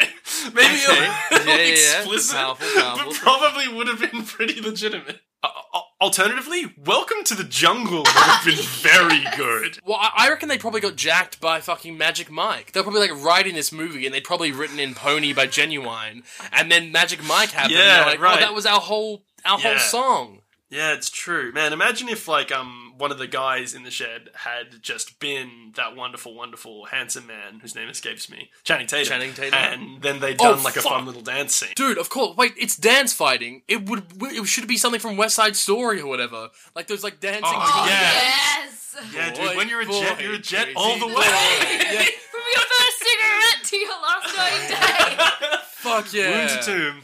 Sperm to Room earth. to tomb. just started like drop low and like walk towards Yeah, it. doing a little like three years of jazz tap. when you're a jet, you're a jet. Oh, oh, fuck oh, it's so good. yeah, that would have been pretty amazing. Um, okay, so they get into the transport shed. Moose slash Mouse knocks over some bikes, makes a commotion. The two boys start becoming aware, so Ruby decides to just wreck their shop. She starts jumping around, kicking them in the nuts and stuff, making sure we see lots of her butt and legs and stuff. Um, Which she's got lots of. yeah, it's true. And, and and the guys are all in the shed, like, oh, should we go help her? And they're like, nah, she's got this. Uh, she's cool out there, just beating the shit. And, and to be fair, she is beating the shit out of these two dudes for like two straight minutes of screen Yeah. time. It's like they should be down. like, just stay down. Like they keep getting up, and she keeps just kicking them over. We can't move past Bethany yelling out the window, "Yes, Queen," which is very appropriative uh, of, of the film. Listen, listen to Reply All if you want to know a bit more about that. They did a whole episode about the, the, the origin of that phrase. And by the time she's done beating the shit out of them, they decide a helicopter is a good vehicle for them for them to have. And we get a pretty nice title pitch when when Seaplane thinks he can't fly, fly, fly the plane. He's like, "Oh, I don't know, guys. I don't think I'm capable of flying this plane." And then Ruby's like, "Seaplane, if I can fight those guys, you can fly this helicopter." Yeah. It's like out of Yeah, context kind of doesn't leap. make a heap of sense. Yeah, but I suppose the implication is they actually have the skills their characters are supposed to have Yeah. in the game. But you know, they get in the helicopter, they fly away. LVP to seaplane for immediately crashing the fucking helicopter. He had one job, and he like immediately fucks it up. And I love that everyone else is can is amazing at their skills, Yeah, yeah. apart from Seaplane. Like it's literally in his name that he should be able to fly. But and I mean, he puts on aviators. Like I thought that's all there was to being a pilot. Yeah, I that's mean, true. to be to be fair, his name isn't helicopter. Like it's seaplane. That's like, true. So they really Maybe goofed if they up were in there. a seaplane. Yeah, that's true. They should have just taken the seaplane. Uh, now the helicopter's really low to the ground because he like fucked up the rotors or something, and he can't like steer it up. And they're like in a canyon being chased by an albino rhino stampede. I'm the only albino rhino guy know I know. Uh, if you're a BoJack Horseman fan, and Seaplane's like, "Ah, you gotta, so we gotta fix the blades. The rhinos are gonna get us otherwise." Like the concept of a helicopter moving along a canyon floor being chased by rhinos is so stupid.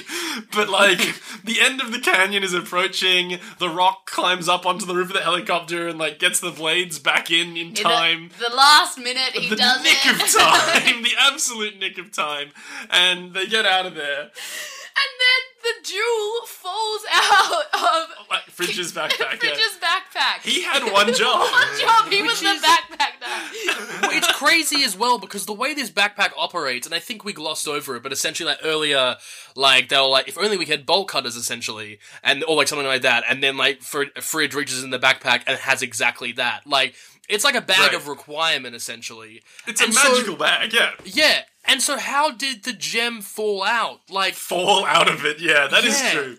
it like makes Where was it in the terms of- bag that that happened? Yeah, exactly. And why didn't like fucking bolt cutters and like an assault rifle and a boomerang, like you know what I mean? Like, it, uh, Yeah, also fall Yeah. out. Great, great questions. So uh, they realize that the gem's sitting in the valley, and the rhinos are all like just circling around it. I guess the rhinos are attracted to it or whatever.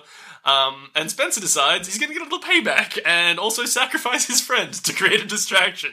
He just pushes Fridge out of the helicopter. He lands in the fucking. Okay, Fridge was asking for it though. Yeah. I was happy by that decision. Like, Yeah, fuck so- you, Fridge. He, he lands in the valley, and the rhinos all go for him, which allows Spencer to get down there, get the gem, and get back in the helicopter. And Fridge just dies because, you know, I guess that's his they just desserts. really gloss over the fact that it would be horrifically traumatizing. yeah, to, murder your friend, yeah, Yeah.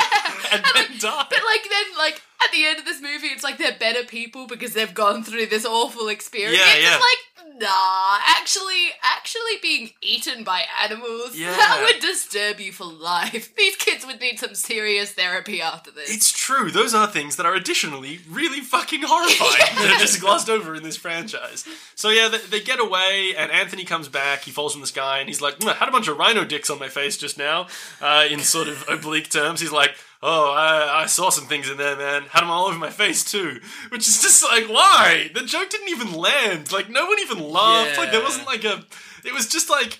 Again, it's got to be a fetish thing. Like someone's like, "Oh yeah," and then a bunch of rhino dicks get dragged over his face. like, isn't that isn't that cool? We also get here that like Alex essentially like he's like sort of celebrating like man I finally it's taking me like 20 years to get to this next part of the level hell yeah and then immediately as he's saying that a mosquito pops up and like stings him and he just dies and I was like fucking hell and because because I thought this was him tapping out of the movie I was like that's pretty fucking yeah, it's like, funny. oh no, he's on his last life. Seaplane's gonna die after he fucked that up. Yeah, yeah no, totally. but instead Bethany it's so stupid though. Yeah, Bethany starts giving him uh, CPR essentially, coached by uh, coached by Spencer, and um, we sort of notice that one of her tattoos, one of the line, one of like one of the bars on her tattoo is like fading away as she's doing this, and so Bethany essentially, 'cause she's thirsting after Alex so hard, sacrifices one of her lives. Uh, Yeah, to give keep up him some of your life for the dreamy boy. for the man you literally met 20 minutes ago. And I, I'll I, give up some of my life force for this dreamy, dreamy boy. Yeah, but I was kind of like, fuck it, that's that's like a real hero move. And then also, I was like, I found myself really wanting Nick Jonas and Jack Black to bone, and I was I like, "I know, I know. What happened? Yeah, How we did were it- all how waiting for it. We were like, sell "This is that?" so good. Like, at this point, I was like, man, I hope they make out. And I was like, whoa, I never would have Yeah. thought that I'd be like Nick Jonas and Jack Nick Black. Jonas make and it Jack happen. Black. Please, yeah, bring it on. Yeah. I just have a question. Why did Spencer give the CPR? Like, you know, he was the one coaching her. He clearly knew what to do. There I- was no explanation given. I think Bethany He was wanted just to. after Yeah, exactly. She she really wanted to get some lip lock action going on. uh, and then Spencer, sorry, Seaplane's like, thanks, Bethany, and hugs her. And then because she's Jack Black, she has a big boner. Uh, we're going to move on. And LVP to the writer who wrote that into the script. Thank you very much. So now I guess they've just forgotten about the quest they were on because they're just hanging out. Like, they're all just chilling down by a river. Just- like, just like, oh, cool. Well, I guess we'll just hang out for a little while. And we get a few scenes where they just chat to each other. Uh, Bethany says some shit like, ever since I lost my phone, my other senses are kind of Oh, heightened. I forgot about That's that. That's just dreadful. and then and then uh, Joe uh, Nick Jonas goes on about how like he's like oh my gosh like I I can't believe that I was such a coward that I didn't try and finish this game and my family's just been waiting. It's like man, you literally thought you were gonna die. Like Yeah, that's really not true. like I think your family would have preferred it if you stayed alive than if you tried to get home and died. Yeah, it's just this it's- really dumb. And then mm. Bethany's like yeah like yeah that was self centered. Like I think since I've lost my phone like I'm no longer self centered. It's like Yeah. what? Yeah. What is this message they're trying to get it's a across message by this that these scene? millennial teens with their phones are all being sucked into the social network. They don't have any time for anyone else, you know? Fucking. Alex is from '96. Yeah, you gotta- Like, Yeah, exactly. It's a, it's a different thing. Uh, and then now we're hanging out with Spencer and Martha, and Spencer's like, Martha, I like you, and I would like to kiss you. And she's like, Me too, let's kiss. And then they do a big awkward kiss, which is funny because they are like awkward teens and they don't know how to kiss. but then it's also beautiful Karen Gillan and Yeah, The yeah. Rock. Now, this scene would have played well for, for teenage Ben, where Karen Gillan's like, "Oh no, I'm into nerds." She barrels the camera and says, "I'm into nerds." like fucking okay, cool. that's that's nice. so uh, I guess like Moose slash Mouse interrupts their kiss and is like, "Come on, guys, I found the Jaguar." And they're like, Yeah, "Oh shit, we found the Jaguar." I guess To be honest, I'm actually kind of with Fridge on this one. Like, he's kind of like, like, listen, like, w- some of us are close to, de- some of us are on like one life. Like, it's cool that the two of Yeah. you have a couple spare. why are we just hanging like, out? Yeah, yeah, because at this point, everyone but them is on one life, and the two of them have Yeah. two lives, and they're kind of like, "Shall we make out a little bit? Like, we got time. We got lives Yeah, to let's all spare." just let's smooch each other. Yeah. Yeah. but like, yeah, he- he's mostly just like, guys, like, what the fuck? Let's get out of the game, and then you can make out all you want. Like, but maybe the implication is they want to make out while they have their beautiful, beautiful bodies. I think that's probably fair enough. Um, so they, they head off towards the Jaguar. Also, Moose just found the goal of their quest. Yes. Like, it was just right there. He was like, hey, there it is. There's no explanation as Yeah. to why the map was ripped or No, like no. how it was hard to find. Yeah, so he, he finds it and they walk over to it, but Van Pelt's big spooky bird was right there watching them. So now Van Pelt knows they're there.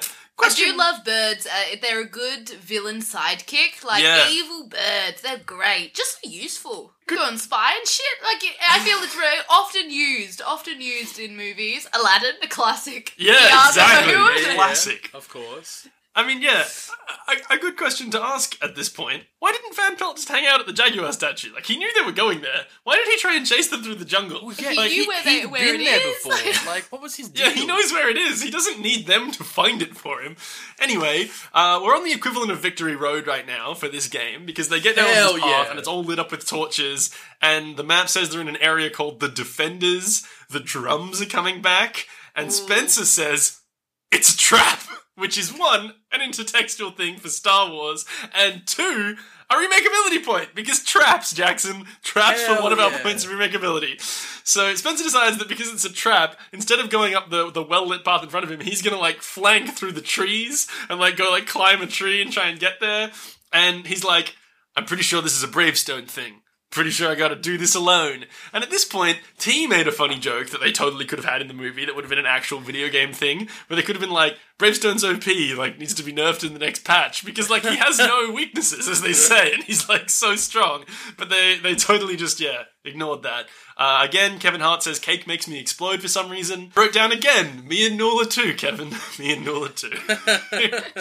um, so Spencer gets scared by a chipmunk and falls out of a tree and doesn't appear to immediately die, I, believe, right? I actually believe it was a squirrel, which Okay. is a nod to the beginning of the movie. I feel where he went Oh, oy vey at the nice. squirrel.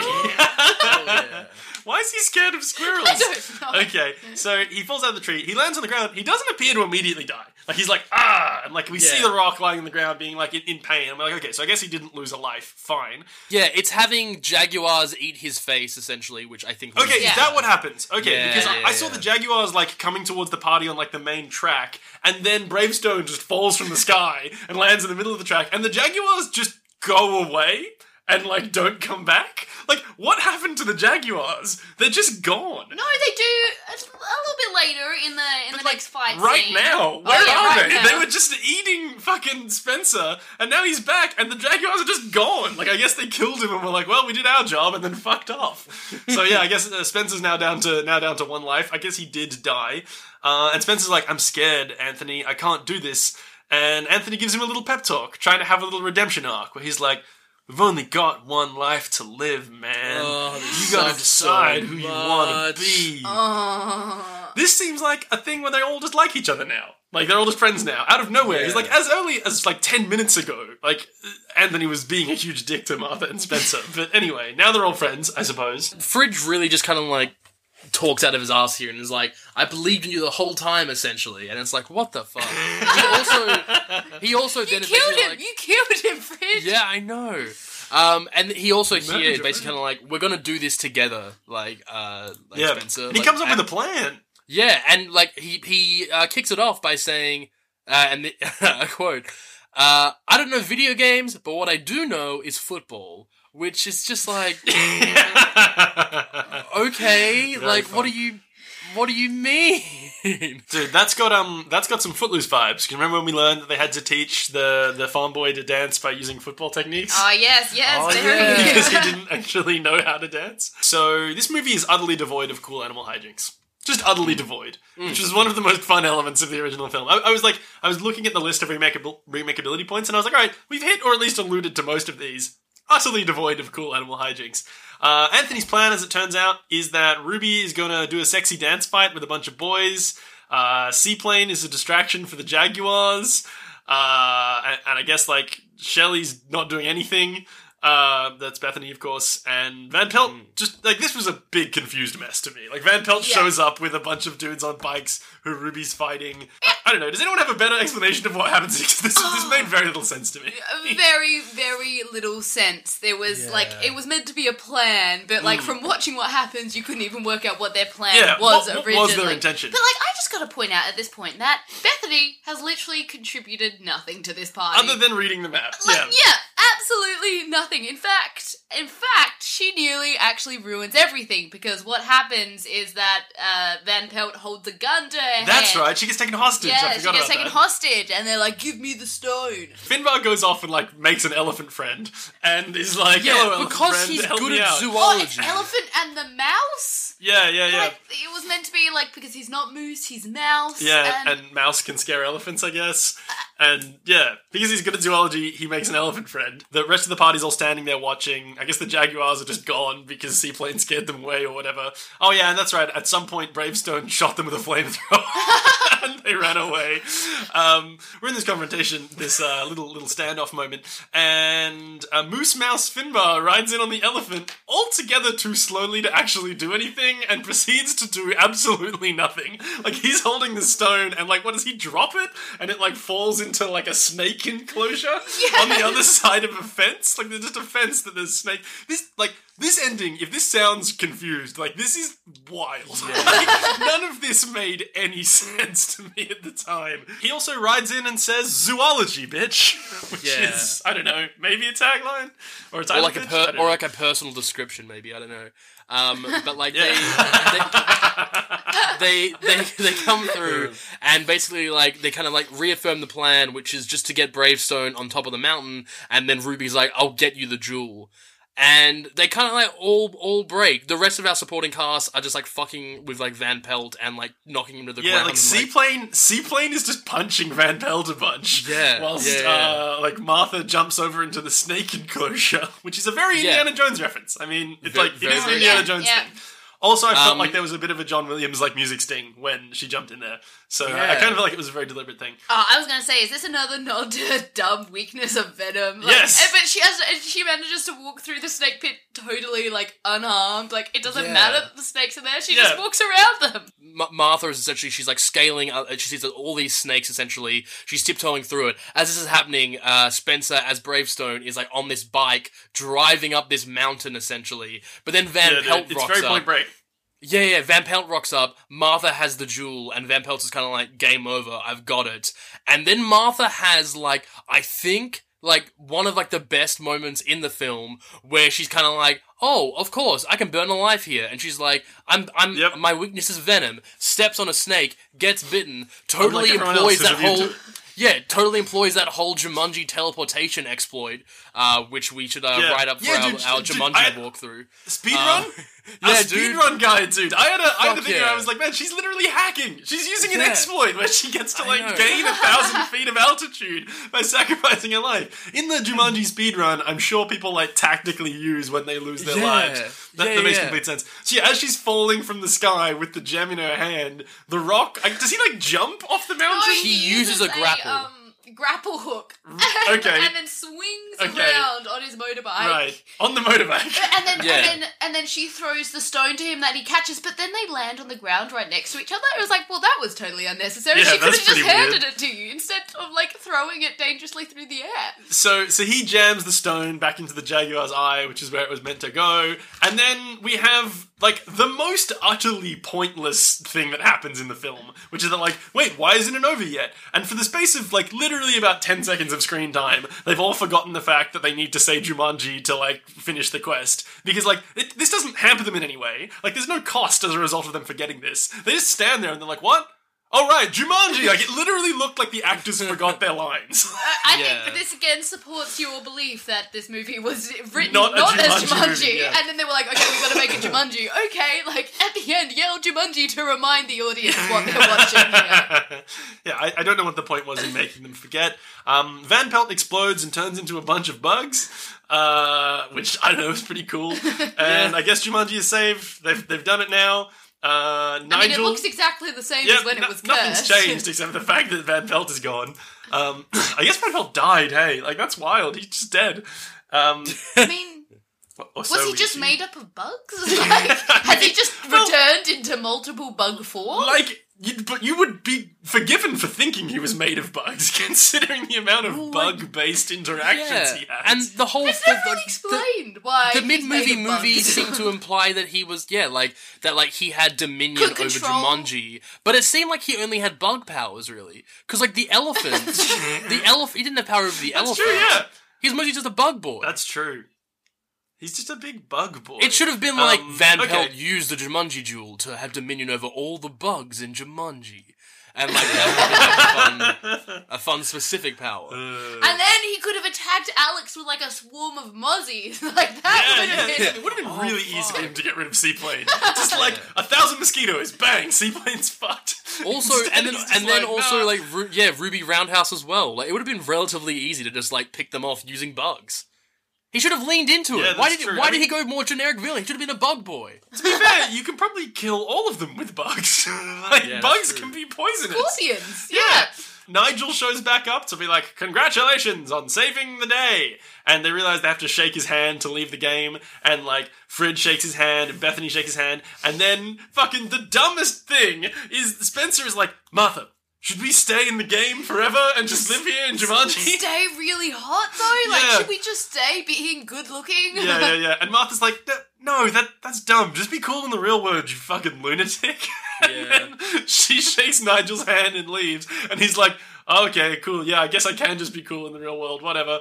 Uh, so he shakes Nigel's hand as well. He disappears, and we get the laziest cut. Where like we're now back in the real world and the way that we see this is spencer just like stands up into the frame from like he was on the ground. He just like stands up in the frame. No effects. I guess they ran out of effects in the budget at this point. Because he's literally like huh all right here we are. They're all back in the in the real world and there you go. And Bethany starts grasping her body Mm-hmm. and saying, Thank God I have you back. Imagine if I was fat. That would be the worst thing possible as a female. yeah it's true. It is true. So, so then uh, it, it seems that Alex is missing. Could it be more Jumanji Time Fooling, where he teleported back to his own time? It sure is. You better believe you're- it. you're- you're He's right, a grown-up Colin Hanks now. I, I like part of the part of Jumanji is that it's like kind of horrific, and like I I wanted him to have like missed out on his whole childhood. I don't know, like I like I was so ready for that, and then like you know him and Bethany were gonna hook up, like Yeah, they've yeah, been yeah. playing for that, and then he's this old dude with a family who's lived a life. Like really, the game meant nothing. They just went back. they just went back. Like they had a, it was so high stakes, and then it was like oh well, Yeah, like no, the same thing yeah. happens in the original Jumanji. Like the kids live their whole lives over, like as if they, yeah, as if Alan never got sucked into the board game. But yeah, they, they go back to the Vreeke residence. They find out it's no longer like a spooky freak house. It's now the home of Vreeke's dad, who's no longer all fucked up, and a grown Colin Hanks, who is Alex Vreeke as a grown man because he's twenty years older than the rest of them. And they, literally, like the fullness of this discussion is he's like, "Oh, it's you guys, man! Wasn't that wild when we did that Jumanji thing?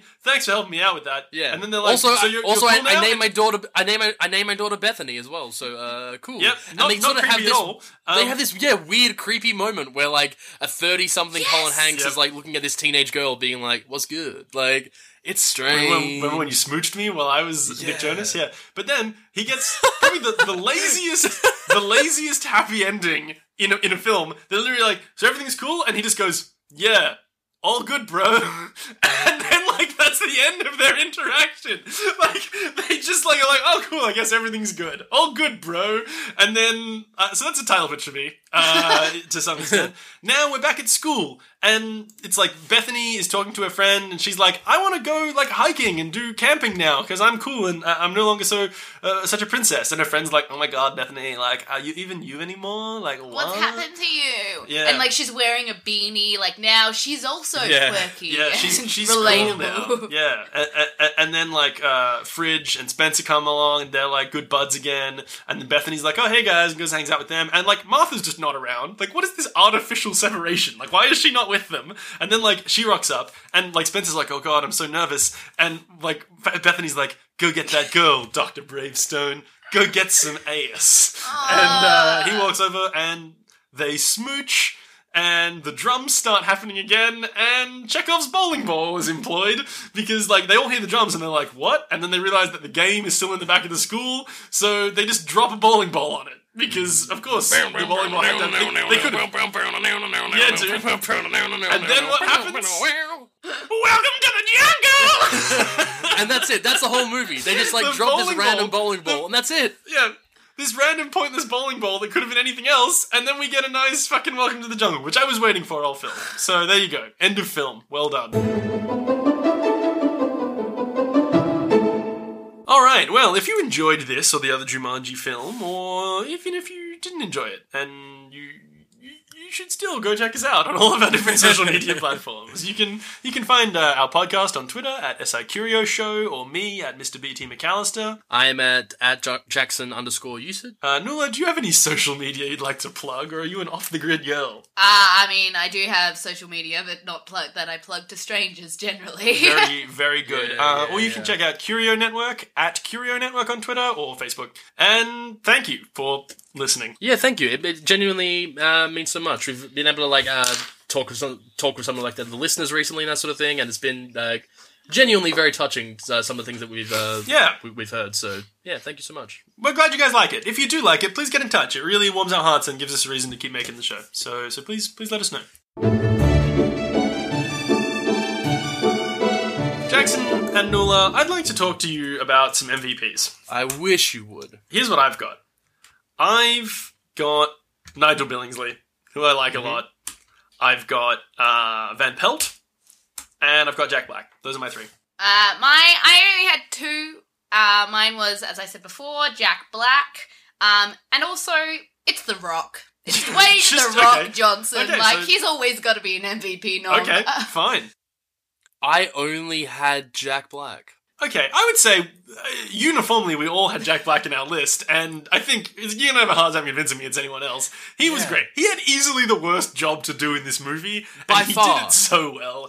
Like So well. he made it fun in a thing that should have just been awful and intolerable. So, so fucking good for you, Jack Black. Uh, I guess, I guess Kirsten Dunst didn't hear that we picked her last week. So, uh, Yeah, let Jack Black cool. know. Everybody, if you've got a line on Jack Black, tell him to get in touch. We'd love to have him on the show. We'd have Still to waiting, you know, find when we can fit him uh, in. Yeah, we're, we're, Yeah. we're still, you know, whatever. Like, if you want to come on the show, it's like, it's fine. Like, it's not too We'll late. ship you a trophy. yeah. We'll, Yeah, we'll ship you an actual trophy. Shall we do some LVPs? Mm. Okay, I've got three. Uh, I've got Fridge for murdering his longtime friend for ostensibly no reason. Uh, Seaplane for immediately crashing the helicopter. And the writer who wrote in that Bethany gets a boner. That Bethany has boner. I did not like that. So that was another LVP for me. Those are my three. Who did Yeah. you guys have? Uh, I only have Fridge. Yep, okay. He's, he is the worst. He is the worst in every single aspect. What about you, Jacko? Uh, I had Fridge, and I think, yeah, like, upon reflection, like, the four writers of this movie, I think, are my. All of them? um, yeah. yeah, I think so. Well, I, I don't want to single. Well, actually, hang on. There's four of them. I'm just gonna pick one Yeah. of them out at random. Um, Jeff Pinkner was responsible for writing Bethany. Um, I don't know if that's true, but I'm gonna blame it on him. So Jeff Pinkner is my Yeah. LVP. That is how it usually works. Like when four people get together to write a movie with four characters, like they each write dialogue for one of them. Yeah, you know, like it's course. they'll basically be like, "Oh, I write all the Bethany lines." So you know what, Jeff Pinkner, fucking, you're bad at this. Your job, where you're a professional who has money for it. Should we, should we say Jeff Pinkner? Okay, okay, wait. I have some details about Oh, please, this. please, please, please, please. Uh, so, um, the film uh, was s- script by Rosenberg and Jeff Pinkner, based on a draft by original writers Chris McKenna and Eric Sum- Sommers. So I feel like, oh, actually, I, I don't know. I've just Oh, googled. who do we blame the people who uh, came up with the final screenplay? I guess. Yeah, because that it's, was it's the the final, monstrosity right? we It's- all had to sit what, through. It's uh, Pink, Pinkner and Rosenberg, hey? Like, that's who you'd probably blame. Yeah, Yeah. okay. It, it's a shared shared honors or shared dishonors. Uh, I, I've just googled. I have to let you know uh, who wrote the scene where Bethany has a boner, just to see what comes up. And I found a website called Ruthless Reviews, uh, where somebody has written about this movie. Uh, a, a strange, a strange thing. I want, I want to find out what, what review score they gave, and then I'll, I'll reveal it later. Okay, this guy liked this movie, and uh, this is this is something this is something that they said about it. This is a guy named Kevin who wrote this review. Um, I was also expecting really flat characters based on such obvious jokes as their avatars being shoved down our throats, but I was wrong there too. With the exception of Kevin Hart, Kevin Harding it up, Johnson, Black, and Gillan acted their butts off to do their best impressions of their younger counterparts doing impressions of themselves. Even more impressive is that they kept uh, is they kept it up for the entire film. Kudos to director Jake Kasdan on this as well. Jack Black really selling a ditzy girl trapped in a hobo's body. What? perhaps, perhaps, perhaps the best trick of the entire film was Black managing to make a couple of dick jokes not come off like, well, dick jokes. When Bethany has to pee, she has to she asks the guys to explain how to use a penis, and the result is genius. Even even an obvious boner gag came off as poignant. So, you know what, Kevin at ruthlessreviews.com, uh, I, I respectfully disagree. Shall we get into a little bit of the trivia for this movie? If Dwayne Johnson could play any other role in the film, he'd play Jack Black's character, Bethany. Johnson said, I know how much fun Jack had every day playing a 16 year old self obsessed girl. And I like that. I like hearing that about The Rock, that he totally didn't want to be Muscle Boy. He would have been he would have been interested in playing the other thing. Um, this is kind of interesting. The statues in the jungle are modelled after the board game pieces in the original film. So that's a nice little nod. Jack Black jokes that he was not acting in the scenes where his character was infatuated with Dwayne Johnson's character. He was in fact actually infatuated. And the cameras just kept on rolling. What? This is Jack Black saying he like had a boner for Dwayne Johnson? okay. Tom Holland was originally cast as Seaplane McDonough, but had to drop out because he was busy with Spider-Man Homecoming. Man. Ruby Roundhouse's outfit was influenced by that of Lara Croft, the protagonist of the Tomb Raider video games and movies. Martha comments on how impractical the outfit is to wear in the jungle. Okay. Dwayne Johnson found his character of Spencer slash Dr. Bravestone all too relatable. At age 16, he resembled a 46 year old man, standing at 6 foot 4, weighing 245 pounds, and sporting a thick mustache. Despite his bulky exterior, the young Dwayne was very much a vulnerable teen trying to find himself.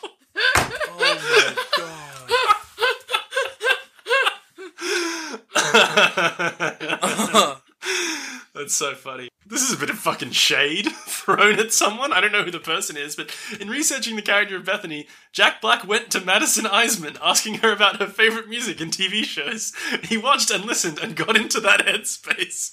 So he was like, I found the most vapid person I could and decided to like ask them about it. Jack Black says the script in some ways reminded him of John Hughes' classic The Breakfast Club. What? Oh. no, I can understand one scene, but it's like, who's going to look at the fullness of this script and be like, you know what this movie really reminds me of? The Breakfast Club. well, I guess it's the whole like like the copying homework and that sort of thing as well, and like yeah. Van Pelt is actually made up of all the vermin and rodents, the grossest animals you can imagine. They inhabit his body. That's written in the trivia. He's actually made of bug. He's the bug boy. Oh man. Dwayne Johnson pitched the name Smolder to Jake Kasdan via text. Quote, What if his name was Smolder, but he had this unique ability to just smolder? And he's like, I love it. I made a joke about the fact that The Rock like included that on his contract, but it's literally true. Like The Rock decided to name his character Smolder, and who had this unique ability to just smolder. Like that- that's a Let real thing. Let me tell you, Dwayne, my dad's the Star Wars guy, and I love that idea. We're putting it in the movie.